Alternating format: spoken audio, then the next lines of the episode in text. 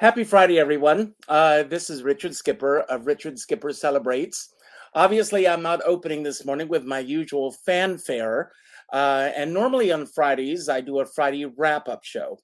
But today is National Gun Violence Prevention Day. And uh, it's uh, a subject that uh, matters a lot to me. about 25 years ago, uh, I was having dinner with a few friends here in New York when my sister called me to let me know that my sister in law uh, had been murdered. Um, uh, the guy who took her life uh, was a murder suicide uh, and uh, easy access uh, to guns. Um, and, you know, it's a subject that I have really been passionate about. I have marched, I have picketed, I have done so much uh, to fight the NRA. Um, and a few weeks ago, uh, I was watching MSNBC and I saw this amazing man, Ryan Busse, and he was talking about his book, Gunfight. And I immediately called my associate, uh, Erin Calev, and I was telling her about the book and about Ryan. And she said, let's see if we can get him on the show. And uh, I'm grateful to say that he said yes uh, to Aaron, and he is here today. Uh, here he is. Um, uh, Ryan says that he was born with a shotgun in one hand and a rifle in the other. Uh, he grew up in Kansas. He grew up in a household where his father instilled in him uh, the respect of guns. Uh, this is a man who grew up with guns. Uh, he grew. Uh, he became a gun runner. Uh, he worked in the gun industry. Uh, he has been on both sides of this debate, and I am thrilled that he is here today to talk about this very important issue from the inside out. Ryan, thanks for being on the show today. Hey, Richard, thanks so much for having me. I'm uh, obviously very sorry for your loss. Um, glad to chat about this today. I think it's an extremely important issue. I think it's, as we'll probably get into, I kind of, I sort of think it's the axle around which all the rest of our radicalization and division is wound around. So uh, I think it's very important. And you know, and your father also. I mean, one of his dear, dear friends uh, was also murdered uh, when he was young, uh, and uh, you were told about that growing up. And uh, I want to talk a little bit about your growing up. Let's talk about the sunnier side of your life before we get into the darker side of the gun industry. Um, tell us a little bit. Of, it's and it's all in this incredible book, Gunfight, which I encourage everyone to read. Um, about your growing up in Kansas and about the world that you grew up in, and how guns were such a major part of your life growing up. Yeah, well, thank you. Um, I think in the first part of my book, I purposely try to explain this to people because I think if we're going to make advancements, um, I, I, think that it would it would do everybody well to understand this sort of firearms culture that people are attached to in the country and why that doesn't necessarily have to be bad. And, I think, you know, I run into a lot of folks who scratch their heads just not understanding how it is that people like me could grow up with guns and think they're you know a healthy part of their life but that was the way i grew up um, we worked very hard on on a ranch. It was very rural, and didn't have much time for fun. And when we did have time for fun, it often involved guns, hunting or shooting with my dad or my grandfather or my brother and uh, my best friends. So through time, you know, that became a culture. Guns and and our time with them became a cultural symbol. Um, not because we were doing anything nefarious or planning anything nefarious with guns, but they were um, they became symbolic of both our culture and all of the good times we had together. And I knew a lot of people like that, and I still know a lot of people like that. And it's it's when when guns become, you know, intertwined and symbolic of something much larger, i.e., culture, mm-hmm. then that's when that's when we start elevating um, the, the debate, uh, the issue, the right, whatever it is you want to call it, to something much more, you know, much larger, much more um, emotional than just this like tool, I think. Now, I'm a little bit older than you are. Uh, now, it, it's very interesting because uh, I grew up uh, with Saturday morning westerns and everything, and you talk uh, about uh, a television a television series that was crucial in your growing up, and that was the A Team. Yeah. Uh, and uh, so, in both of these instances, we saw guns that were depicted in this, but we never really saw the carnage or anything that these guns would really inflict on someone. Yeah. Uh, you know, you never really saw what was coming up with that. Um, do you feel that uh, the entertainment industry somehow have also glorified uh, the gun culture in this country?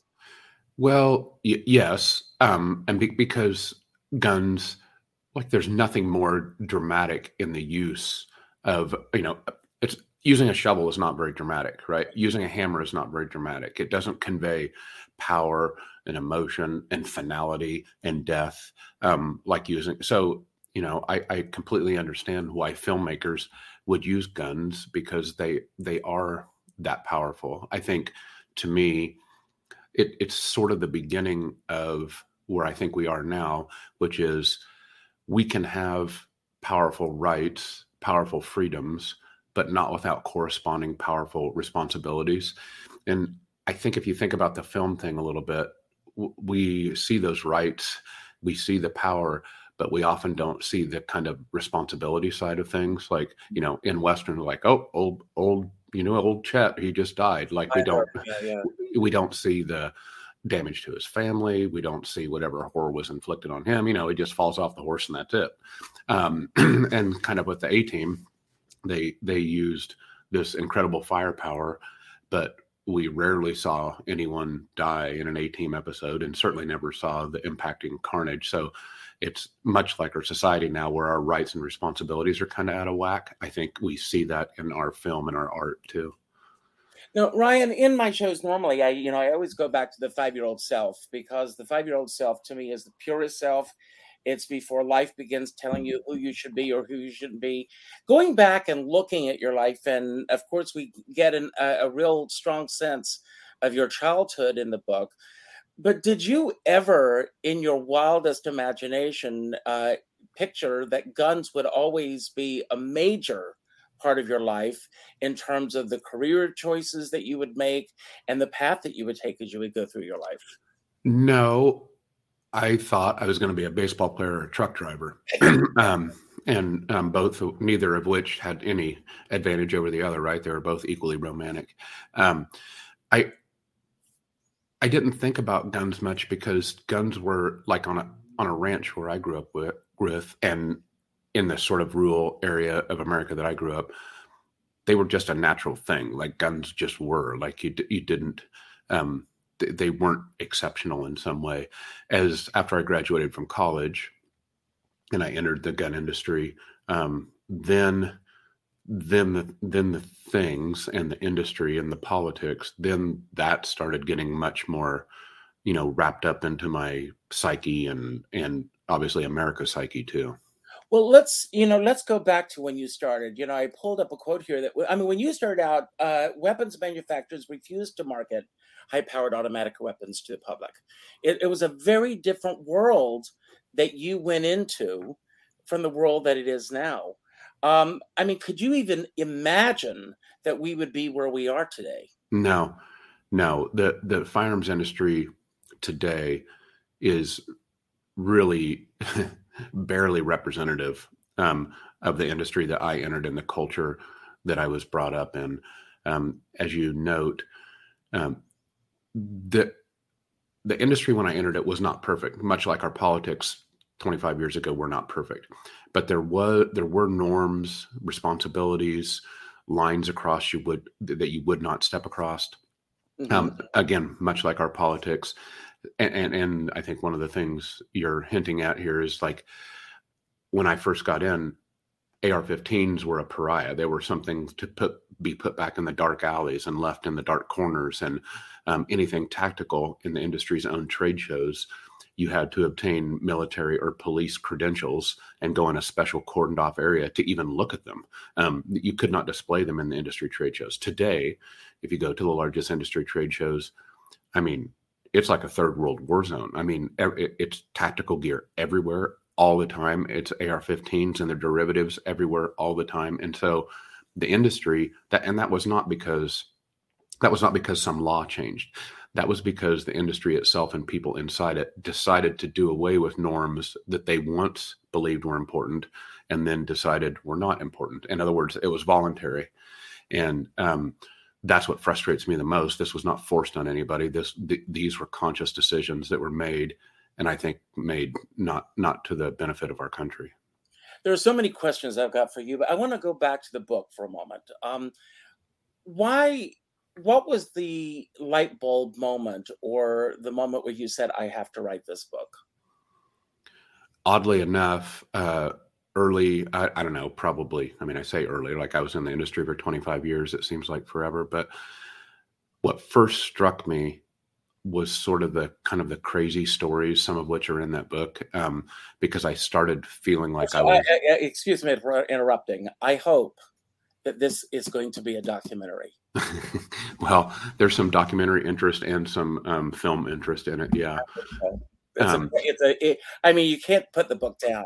And I have to say, not only is the book incredible, congratulations, uh, but the audio book is just as riveting.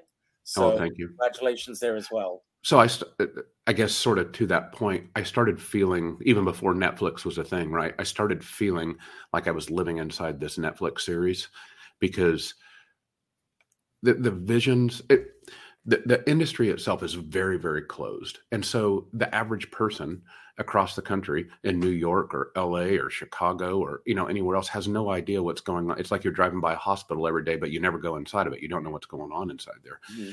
and the stuff the stuff that was going inside the end going on inside the industry was crazy frightening funny sometimes um you know sometimes very tragic. And and so I started, I don't know, probably, oh, probably in around 2003 to 2005 started i would come home and tell sarah um, you know i, I got to write this stuff down.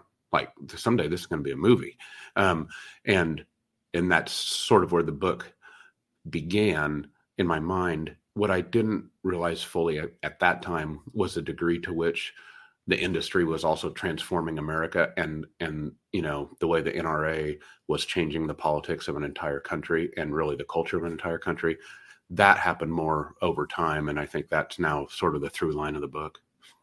I mean there's there are stories in this book that I I mean that are like you can't you can't uh, make this stuff up.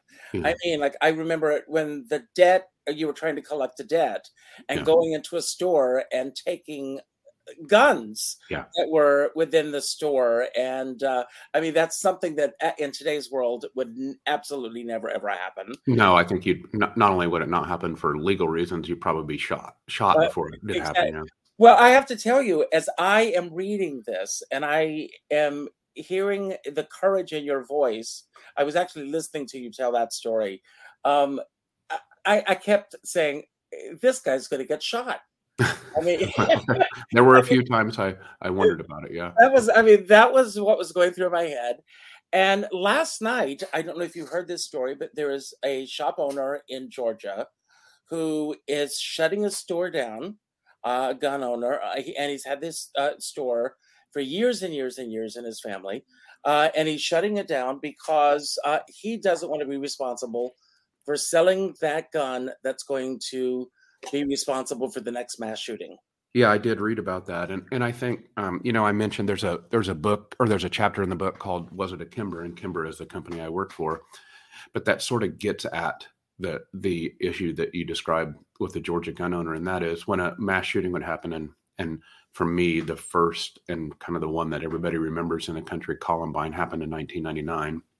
I had been in the industry for four years then, and I came to realize that what everybody in the firearms industry first cared about what and worried about was was was my gun was a gun from my company used in a shooting like this. Just to let everyone know.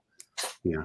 Yes. And and and so we would um, people would scour the news and the police reports to make sure it wasn't something that you sold or built that was used in a mass shooting like that. So there was, you know, people did care, but they cared, you know, kind of out of self-interest, but also out of fear. And I I worked through the you know the industry that I worked in and the company I worked for. I was I tried to be as careful as we possibly could to never make guns and market guns that would be likely to to find themselves used in places like that. And thankfully, um, to my knowledge, n- nothing I ever sold has been used in any place like that. But it's because it's because the guns we built and we chose to be responsible. Um, we didn't build high capacity polymer frame handguns, which are often used. We yes. never we never built uh, we never built or sold um, AR-15s, which are often used. Um, you see a picture there now. That's that's a that's a Kimber. Um, that's a Kimber Rapide. That's that gun was built while I was still working at Kimber. That's a two thousand dollar. Um, it's styled after a 1911 style handgun, which was built for the U.S. military and for people over 100 years ago. It's low capacity. It's it's eight round standard capacity. Well, you know, right in the prologue of your book, and I circled this. Uh, you know, right the very last uh, sentence of your book uh, in the prologue, it says, "I'm responsible for selling millions of guns." and you you were very much aware of this and even you're talking with your uh, kids and you were going to uh, a black lives matter uh, event and uh, and Sarah, your wife, uh, you know, talking to your sons, and I mean, uh, I don't have children of my own. Uh, having that conversation with children now of what to do in case there is a shooting, and yeah. that that was a very big possibility. Um, I don't know the age of your sons now, but uh, how? I mean, how do they process what is going on in the world right now? Well, they're 18 and 15. Um, and I I think it's effed them up pretty bad. Um, I think it's done that to the entire country. I don't think we're gonna like it ain't cool. It's not natural. It's not something to sc- scoff at that we have kids doing active shooter drills in their schools from the time they're five. Um, that's just I I mean that's just complete and utter bullshit. Uh, and what it, I mean, my kids own and use guns. They shoot in shooting competitions, and they think that's complete and utter bullshit, right? They they um, they can hold two thoughts in their heads at the same time, and I and I do sense in the youth of today, much like with climate, um, they're just completely done with the excuses. Um, they they don't understand these political chasms and definitions that we seem to have laid on ourselves and our culture and this intransigence that's you know in many ways insane um, and so how do they deal with it? You know i'm not exactly sure. Um, i mean i was on a flight to do a tv show in new york and while i was on the flight my son my 18 year old son he was must have been 17 then or maybe 16 but was texting me telling me the school was getting ready to go into lockdown. And that was the same on that same flight i learned of the shooting in oxford michigan um, the school that had been shot up there. So I am flying to do a TV interview about the gun issue, why my son is in a school with a lockdown over the gun issue, while Oxford, Michigan has been shot up over the gun issue, all on the same flight.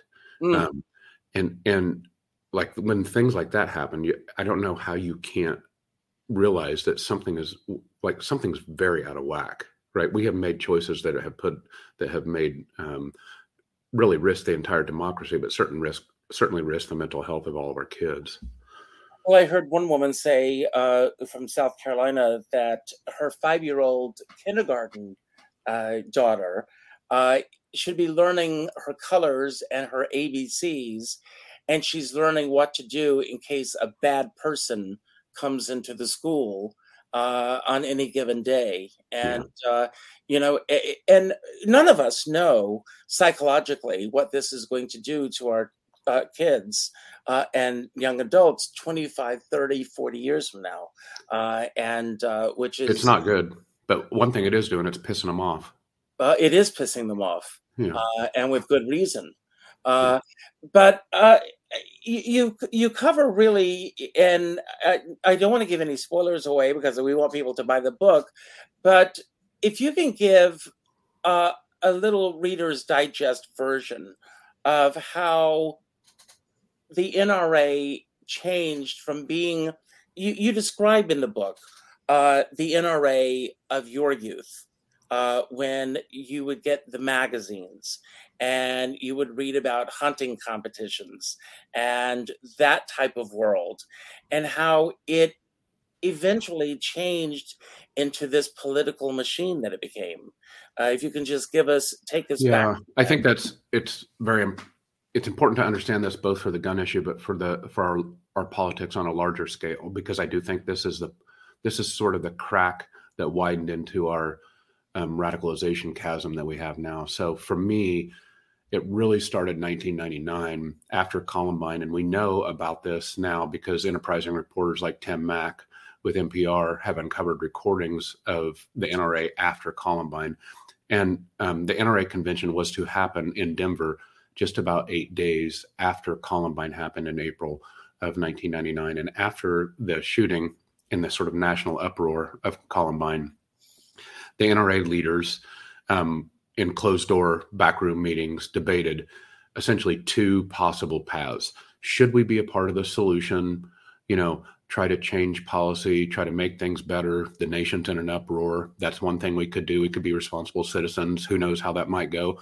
Or they started to come up with this idea could we use these sorts of things to essentially you know scare our membership and the american public into more gun control coming or the evil libs are going to own you or you know whatever and they literally debated this and they chose the second i don't think they had any idea how successful they would be i don't think um, we as a nation had any idea how that wildfire might spread across the country. But they essentially then went out and doubled down and said, not only no, but hell no. Um, soon, Charlton Heston, you know, did the famous "From My Cold Dead Hands." That was yes. just that was just months after Columbine when he did that, and it set our country on a path to a place where anything, even the worst tragedies, can be used to frighten people, scare people, um, develop conspiracy theories, uh, you know, all the sorts of things that we see rampant now. The NRA tapped into this idea in 1999, initially just sort of in and around gun politics, but soon around all of our politics. That's why anything can be used now to develop conspiracy theories. I mean, vaccines are now conspiracy theories. Like every, your local school board is now a conspiracy theory. Oh, um, and, and, and, so the NRA figured that out, and it's they somehow understood that tapping into fear and propagating fear was very easy and very very effective. Eventually, making entire populaces vote and act in irrational ways, right? Just like 2016 seems irrational to us. Um, the NRA understood that. So that's sort of where it started and, and where it's gone.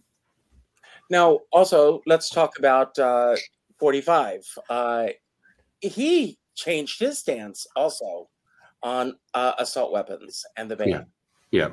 Well, lot, there's I think for readers there may be a few aha moments in the book. Um, first off, any aha moments in the book.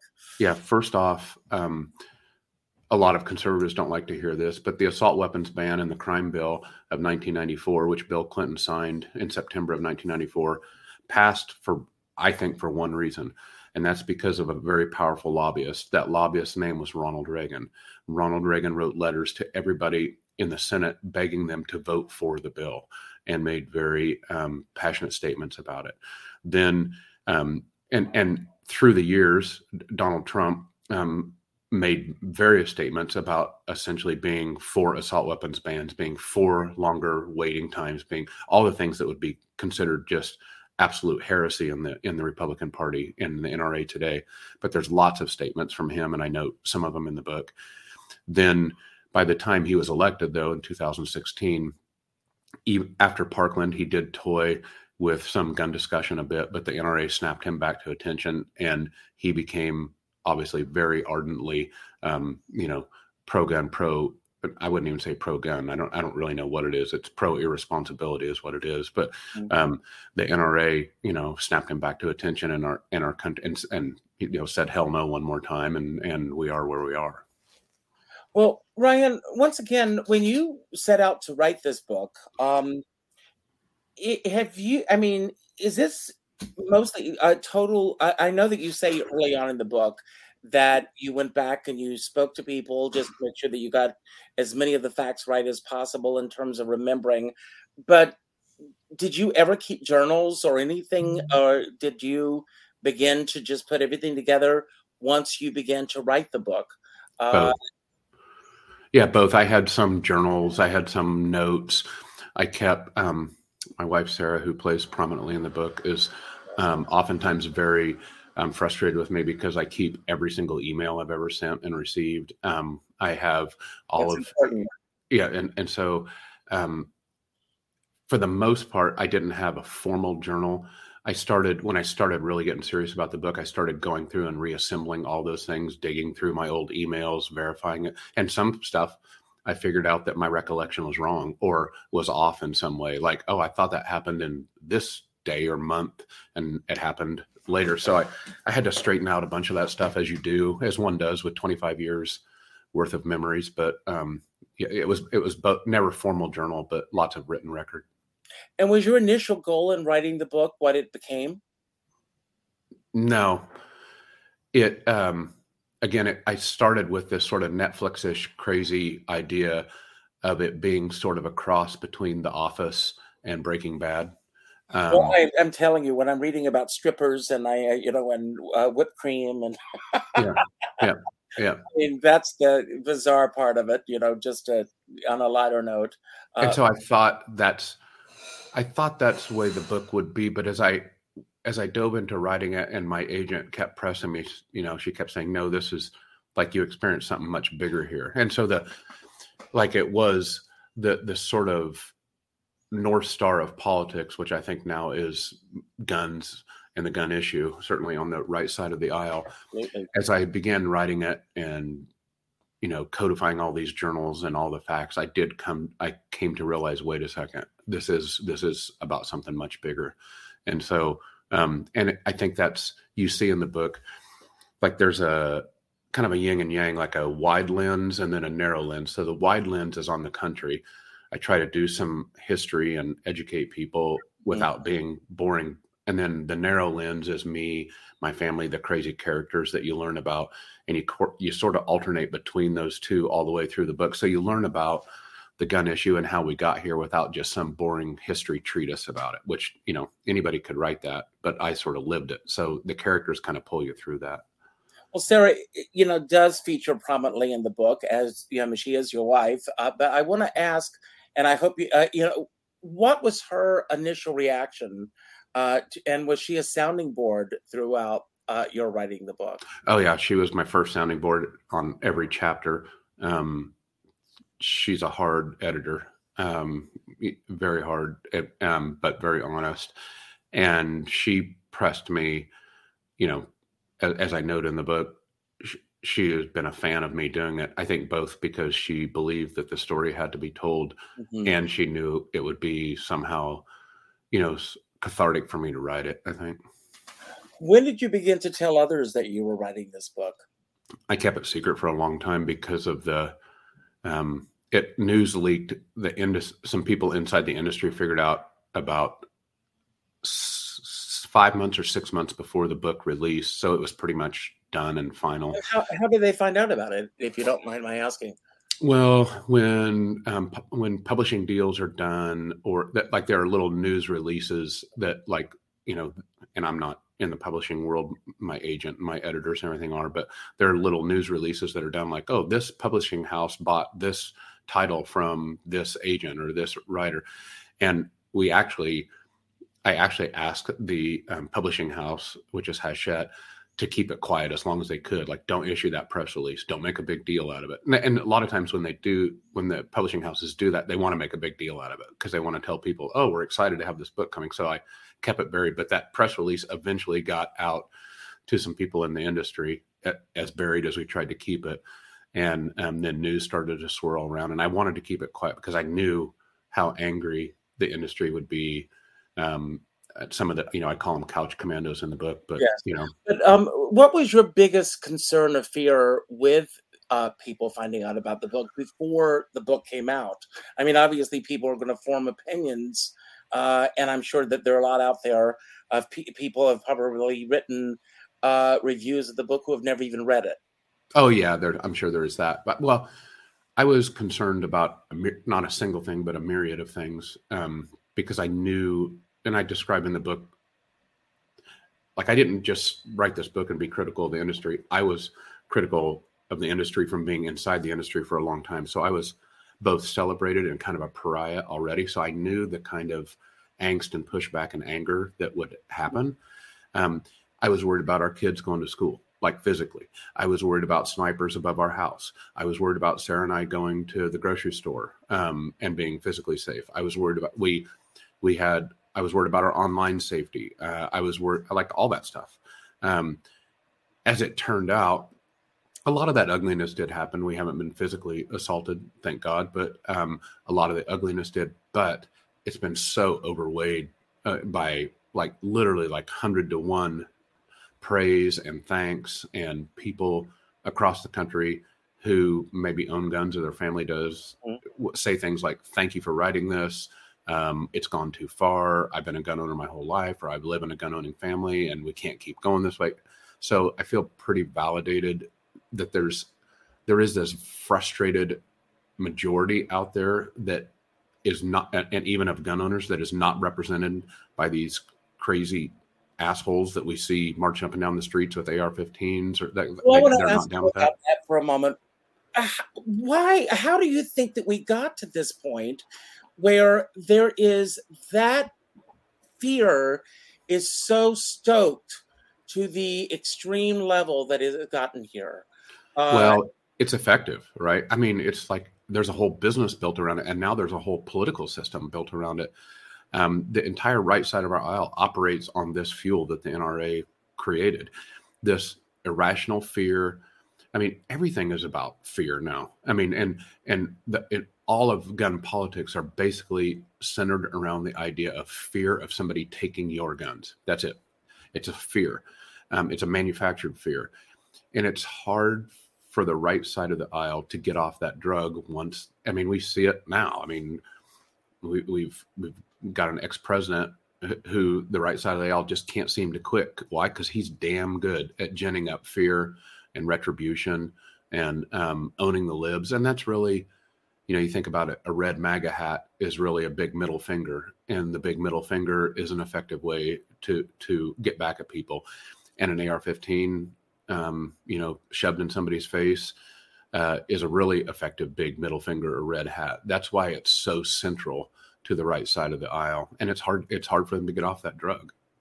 Your book opens with uh, uh, someone coming up and just attacking your son at an event. Mm-hmm. I mean, yeah. that is literally how your book opens. So, I interesting story about that. I had written the whole book, and my uh, editor kept telling me we need something.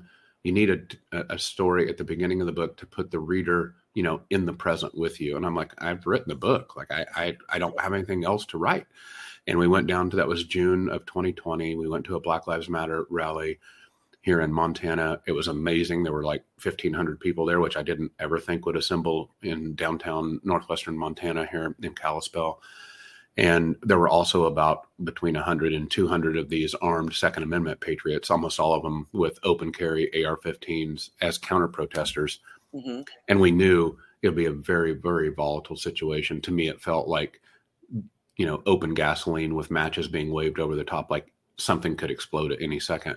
Well, my son was attacked by one of these guys down there. Um, thankfully, not with the gun, but he was armed, and he started screaming and poking my son in the chest again, like the gas and the match and the matches are getting very close. And I love that you said if you touch him one more time, yeah, you, I will. You'll never be able to. You, you I'll, I'll fix it where you will never be able to walk again. Yeah, I said lots of stuff to him, and, and it involved a lot of four-letter words. But, I'm um, sure. Um, um, you know, I came back from that shaken. I sat down though at the house, and then I thought, wait a second. And I called my editor. I said, "You're not going to believe this, but something just happened that the book's going to open there." And I told her what happened, and she goes, "Yep, that's right. It is going to open there. Go write it." And that's and you know that's how it happened. Now, uh, uh, since the book has come out, um, what is the biggest thing that has surprised you the most about the response that you're getting to the book? That there, again, that there are so many people gun owners, families of gun owners, um, centrist people who have never owned guns but are curious that are completely done with this loud minority of you know jack wagons that have the mic on the on the gun side. Like there there is a there is a frustrated majority out there who are not okay with this. That so that's been the very best thing that i've seen and i hoped for that um it has the the other side of the industry obviously i'm a pariah they've doubled down they hate me most of them won't read the book they just know they shouldn't.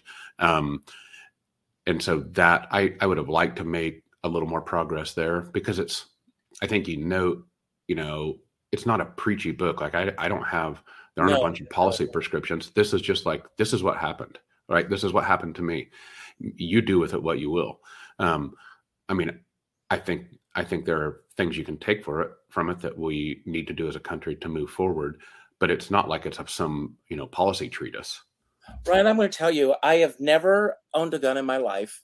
I've never held a gun in my life until I was on jury duty. And we were dealing with a situation where this kid was on parole and they passed the gun around that he had shot someone with. And I have been saying for years and years and years that it's no longer about the Second Amendment, in my opinion that it's all about commerce.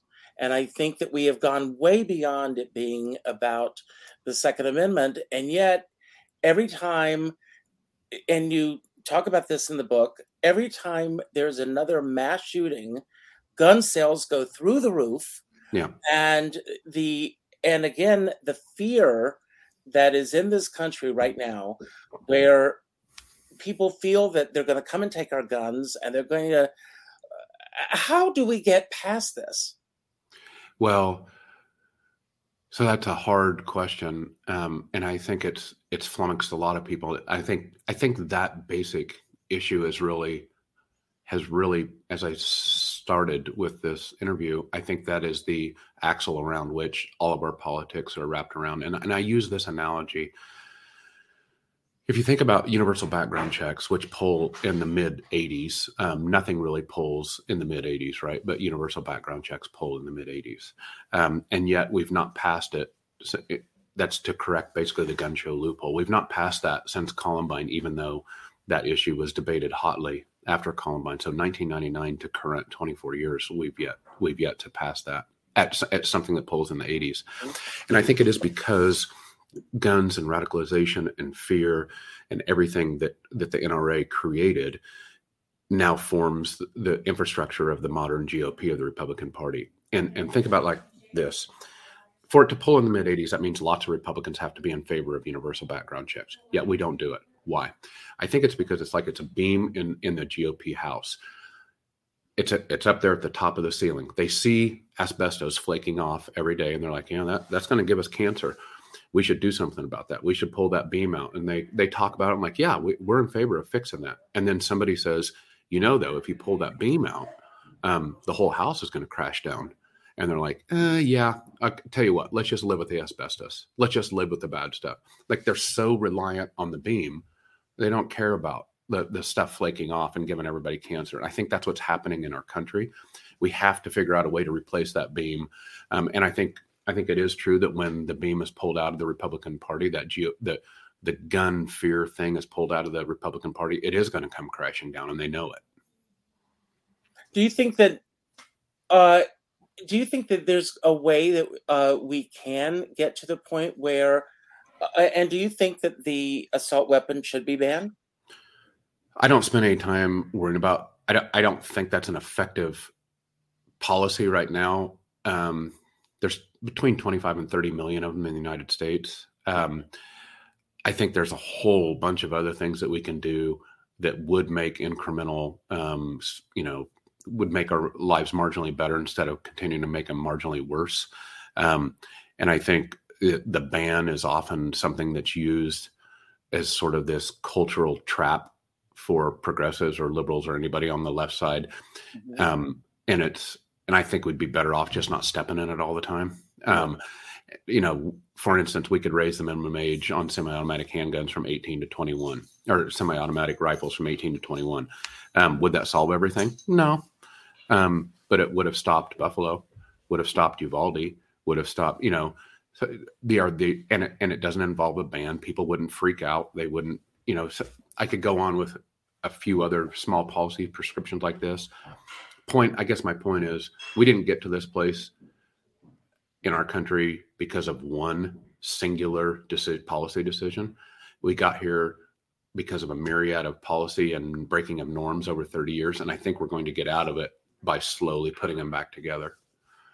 Well, uh, you know, again, in your book, uh, when you started out in the gun industry and these episodes, and it does unfold like a movie, uh, like a Netflix series, um, we get this sense of you having a very strong business sense of what needed to be done in many situations. You would go in and it was like, this is what needs to be done. And you would go in and you'd say, let's do this, this, this. And, you would turn things around. Um, if you had the control to do what needed to be done, what are the next three steps that you would take uh, in this country in terms of where we need to go?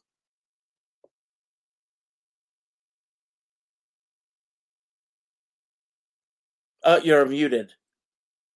Sorry, there's a there's a, a there was a law. There's several things that could be done, but there was a law passed in 2005 called PLCAA, the Protection and Lawful Commerce in Arms Act, and it essentially provides a broad liability shield for firearms companies if the the thinking was that if um, guns are used in unlawful ways, gun companies shouldn't be held liable for those. I think on the surface, that's not a bad legal argument. Just like if a car was used illegally, the car manufacturer shouldn't be held liable for it. Okay. But the problem is, is there's this kind of wide chasm in PLCAA that doesn't address well what if firearms manufacturers market irresponsible and irresponsibility and encourage it? Not just not just bad things and so we see now the sort of rampant marketing of tactical guns encouraging of guns in insurrection. I mean i i'm written several Atlantic articles on this and the ways in which um, the industry now is embracing radicalization to sell more guns is all in on um, you know Donald Trump's politics, all in.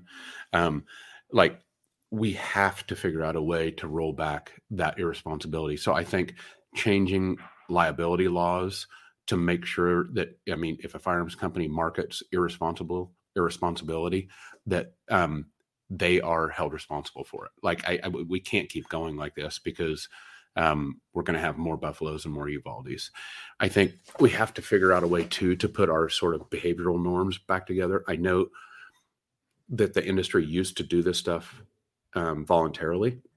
It wasn't laws that were passed, and so and it wasn't very long ago that we did those things. I think we have to put this stuff back in the closet where it belongs, like the tactical gear, the worship of AR-15s, all that stuff has to stop. And then the the third one is just this: the decent citizens that contact me, uh, you know, about the book, we have to have enough courage to stand up to pe- other people in our lives that um, that sort of break these norms and embrace this sort of craziness about guns. Um, they should guns shouldn't be your identity. They shouldn't be worn on your hats and your t-shirts and on your bumper stickers and you know they shouldn't form up um, this weird sort of tactical aggressive mentality and we have to figure out a way to address that in our own social well, circles. you know when when we have our political leaders like nikki haley uh, who will go out and put on uh, uh, camouflage and uh, you know and take a picture with an ar-15 uh, the day after uh, a mass shooting what kind of a message is that sending out to the world? Oh, I think these Christmas cards, these Lauren, Lauren Boebert Christmas cards, Thomas Massie holding an M60, which is the gun of Rambo. Um, like it's it's sending. They are searching for ways to um, sort of prove their totalitarian street cred without having to say it exactly and nothing does that like guns right? That's what like nothing conveys power over somebody else like you holding a loaded gun over them and they're basically doing that to our democracy. I think it's i think it think it sends a horrible message. We ought to shame anybody who does that they ought to be shamed into oblivion. Um, i don't know that we could you know we have very powerful free speech laws and i'm i'm glad we do but the, there's no law that has changed where all of a sudden, you know, Marjorie Taylor Greene, um, you know, shoots all manner of AR-15s on every one of her political ads and in her Christmas cards. Like that, that was just a social norm that we've accepted. That sh- that should be disqualifying. Um, and and we've got to get and we need to say that. And you know, we need to get back to that. You know, it, you know, it's like they're trying to play both sides of the coin here. They will say that uh, we do not need to politicize these issues uh, and every time there's a mass shooting, uh, we always hear thoughts and prayers, thoughts and prayers, thoughts and prayers. And this is not the time to talk about it. And while we want to give this grace period of not talking about it, yet another, another mass shooting takes place. Yeah. Uh, and nothing is being discussed about this. The other issue that I hear about is that we need to address, you know, mental illness uh, in this country. Um, and you know, and when I see, you know, you know what does it describes, you know, a mental uh, illness. Uh, when I see someone going into uh, a supermarket uh, in Buffalo uh, with a strategic, I, I'm an entertainer, I'm a performer, I study a script, I study it with uh, precision and that person did the same thing going into yeah. a supermarket and shooting these people. You know and perhaps we need psychologists or something someone to step up and speak out about this. Is that truly mental illness? No. I, I mean uh, no and mark mark follman um, great writer wrote a book called trigger points um, where he addresses this. Is there some sort of mental issue, deficiency, breakdown, something in those people who go, anybody who murders people. Of course there is. But to your point, these are not people who are like, you know, in a puddle slobbering can't you know can't speak their name they're not like you wouldn't recognize their their mental deficiency in fact they plan they strategize they i mean that kid bought his gun drove 3 hours to buffalo knew the grocery store, had tactical gear, engaged an officer, killed the officer. His tactical gear saved him. Like he, these are not the actions of an insane quote, you know, air quotes here person. You you can't. And so this just falling back like, well, let's just find all the people who look insane and then not give them a gun. Like, how, how are you going to identify these people? Because they don't appear to be insane until they go kill somebody. So that I just think that's a that's a that's a cop out. Of, of course, we need better um, care you know mental health care of course but that but you're not going to solve the gun issue or the mass shooting issue by just saying you know we need better mental mental care mental health care mm-hmm. well i want to go back to your father for a moment because you know in uh, the book you also you know mentioned you know getting uh, a gun for the holidays and everything and your father really taking you by the shoulders and saying you know talking about the repercussions uh, of uh, handling the gun uh, irresponsibly and doing the wrong thing. Uh, and of course, as I mentioned at the beginning of the interview, uh, him uh, losing a friend at 16. Um, you know, I do believe that because, in my opinion, uh, uh, and it's just my opinion, folks, um, because of easy access of guns now, that people are using guns as a point of resolution. Mm-hmm. And I think that a lot of people, maybe it's social media, maybe it's a lot of things, I don't know, that people are not as empathetic as they once were, and that people are not thinking about the repercussions of pulling that trigger. And uh, and I'm not talking about mass shootings now. I'm talking about uh, you know someone ringing the wrong doorbell and getting shot, or uh, getting into the wrong car. I did that last week. I was in the parking lot and I opened the uh, thinking it was my car and then I realized I'm opening the wrong car door. And then I thought immediately of those two young girls in Texas. Um, and yeah. how in a split second uh, because someone had easy access to guns. I remember a situation years ago it was a road rage incident where a woman shot a woman and killed her point blank and she said that she had never shot a gun in her life, that all she wanted to do was scare her. Yeah. Um, and uh, and I don't think, you know, I, I know I'm uh, a lot going on in my head right now, but do you agree with me when I say this? That yeah. So I think what you're hinting at and what I'm worried about um, it is one and the same thing. In this you know, I I tell that story of me and my dad in the book because I think it's sort of emblematic of where we once were as a country. And you think about it, think of not just me and my dad in that story, but think of it like as the citizens in our system. You can have guns, but you have to be very responsible. You need to know what they're for. You need don't joke around. Don't think that these things aren't built to kill kill things. They are. Be very serious. Like that's how we used to treat guns in the last four or five years, we've put about 110 million new guns into the US populace, and an unprecedented number of those are new gun buyers that have they've never gone through they've never experienced this sort of culture of responsibility. They haven't gone through gun training classes because now 28 states don't even require any kind of training or permitting for concealed carry. So we've reduced the sort of um, forced or legislative responsibility. So what what I'm warning here is is that this old system represented in my book by me and my dad of like the balancing of res- freedom and responsibility. Now I think it's way out of whack. Now we're just focused on the freedom and that's it. Well, when you like the freedom in and around guns is a very damn powerful thing and it's final. Um, and and so I think I, I think your worry is is correct, and I I will go so far as to say, um, I think we have a lot of dark days in front of us because of it. I mm-hmm. think with this thing, you know, a country like ours and an issue like this is a big, slow moving boat, and we've put it on the water, and it's going to take a long time to turn.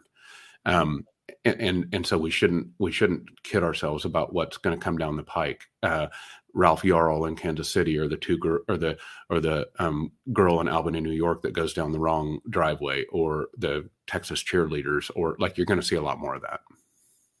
You know, it's very interesting because I I look at where we are uh, in uh, today's world, and and I see these people who are really fighting with these fears that their guns are going to be taken away, and they're always going, "My rights, my rights, my rights." and I never hear them talking about the rights of kids being able to go to school.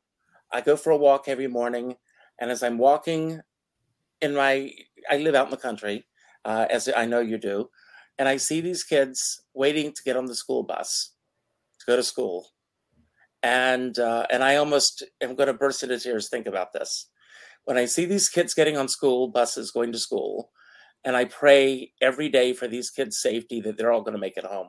Yeah. Um, and I think of that these school uh, these children. Um, I look at myself, uh, the age of these kids in Uvalde and uh, and other school shootings, and uh, and I you know Ryan what it was like when you were six and seven years old going to school. Yeah. And that you didn't have those fears uh, and what it must be like living in the world that these kids are living in. And uh, and I I watched this documentary on MSNBC, and I I had to turn it off I, when I saw those children on the school bus covered in blood. Uh, some of them passing out from the shock of what they had experienced. Um, and this is not something that's just going to go away uh, people hear about a mass shooting on television now, and I'm not saying that the world is getting insensitive to all of this, but they hear it and then they go to a commercial break and they get up and they make a bologna sandwich. Uh, this is not just another television show that we're watching. This is the reality of the world we're living in now. Yeah, and these are conscious decisions, right? These are, and the, the one, so the hopeful thing for me at least is like the thing that you, that the sort of situation you just described. It's not gravity right? It's not forced upon us. It didn't happen. It's not some law of physics. Though that's a result of things that we decided to do, and we can undecide them. Like you know, these are it's fixable. Why? Because we created it, and um, I, I think also what I try to remind people who scream freedom, freedom, freedom all the time, like our country does not exist our democracy does not exist so that we can protect one and only one right. Our country exists. We formed it. We fight for it. We participate in it because we care about, generally speaking, the right to life, liberty, and the pursuit of happiness. That's what we're trying to do here, right? We're not, we're not like free speech doesn't exist just on its own. The Second Amendment doesn't exist just on its own. Freedom of religion doesn't exist just on its own. Um, we care about all those things because we care about the larger thing protecting life liberty and the pursuit of happiness. And if one of the rights and freedoms gets out of balance and starts jeopardizing all the rest of those like those kids in uvalde they don't have life liberty pursuit of happiness. Mm-hmm. um, those shoppers in buffalo they don't have that. We especially responsible gun owners should be the first people who worry about rebalancing freedoms so that they don't jeopardize the most important things, which again are life, liberty, and the pursuit of happiness. Amen. Um, in closing, um, and again, uh, and I have to, I'm going to say it, Ryan, you're one of my heroes. Uh, thank you for writing this book. Um, what is your ultimate hope that people will come away with uh, after reading your book?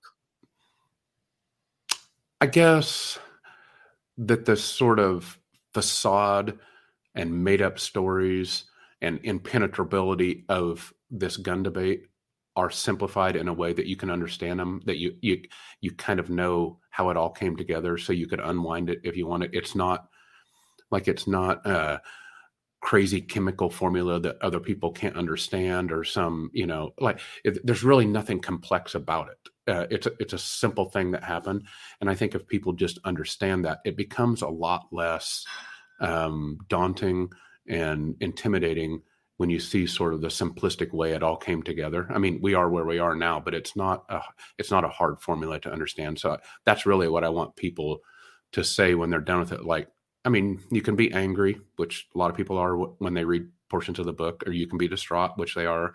Um, but what I really want is for people to say, okay, now I understand. Great. Uh, don't go anywhere for a moment. I'm going to give you the final word today. Okay. Um, I want to thank everybody for being here. Uh, today is uh, National Gun Violence Prevention Day. Um, and uh, it takes more than thoughts and prayers. Uh, you can all get involved. Uh, get involved by going on online, finding out about organizations where you can get involved and uh, anything you can do to get out there and make your voices heard. It's very important, as Ryan has done with his book. Um, Ryan, I'm going to give you the final word in just a moment. It could be about any, you can say anything about anything that we talked about today that you want to build upon, anything that we didn't say that you wish that we had, or just any final word that you want to leave everyone with. And don't worry about how to end the show as soon as you say goodbye. I will end the broadcast. Um, I want to thank everybody for being here today. I end every show by telling everyone to go out and do something nice for somebody else without expecting anything in return.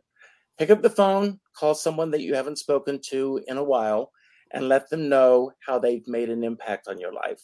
Uh, not an email, not a text message, not a private inbox message, but a phone call. And let them know that they've made a difference. Uh, order two copies of this book today. Call your favorite bookseller and ask for this book. If they don't have it, tell them to get it on their shelves. Uh, you can go to Amazon and you can get uh, a copy of this book, or you can order the Audible uh, version of this book uh, with Ryan uh, reading his own in his own words. It's great. Um, I had to audition for that, by the way. I, I was sort of I mean, I thought that was sort of. You had to audition for it. Are you serious? For my, for my own book, yeah. But okay, but they take they take this serious. You got the job. That's I did. Yeah, I did. You got the job, and, it, and you do a great job with it. Uh, so I always say, you know, I have a dear friend. He says we're all in the same storm, uh, but we're in different size boats. And I always say, I don't care what size boat you're on, as long as you have a skipper by your side.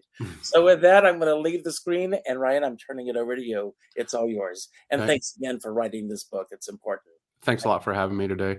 Um, I guess I would like to end by saying that um, this issue, you may or may not be involved in the gun issue or think it's important to be involved in the gun issue. And I want to tell you that I think that no matter what it is you care about women's reproductive rights, the environment, something I'm very worried about and very involved in, I think you should first be involved and active in trying to improve the gun issue because I believe that the chasm on all of our politics and all of our policy areas are not likely to improve very much until we figure out a way to break down and unwind this gun thing and put it back together in a responsible way. Then I think you will see the politics and policies of other areas that you may care about start to get better too. So I really do think it starts here. Um, I appreciate Richard having me on today. And um, thanks for everybody for caring. Thanks.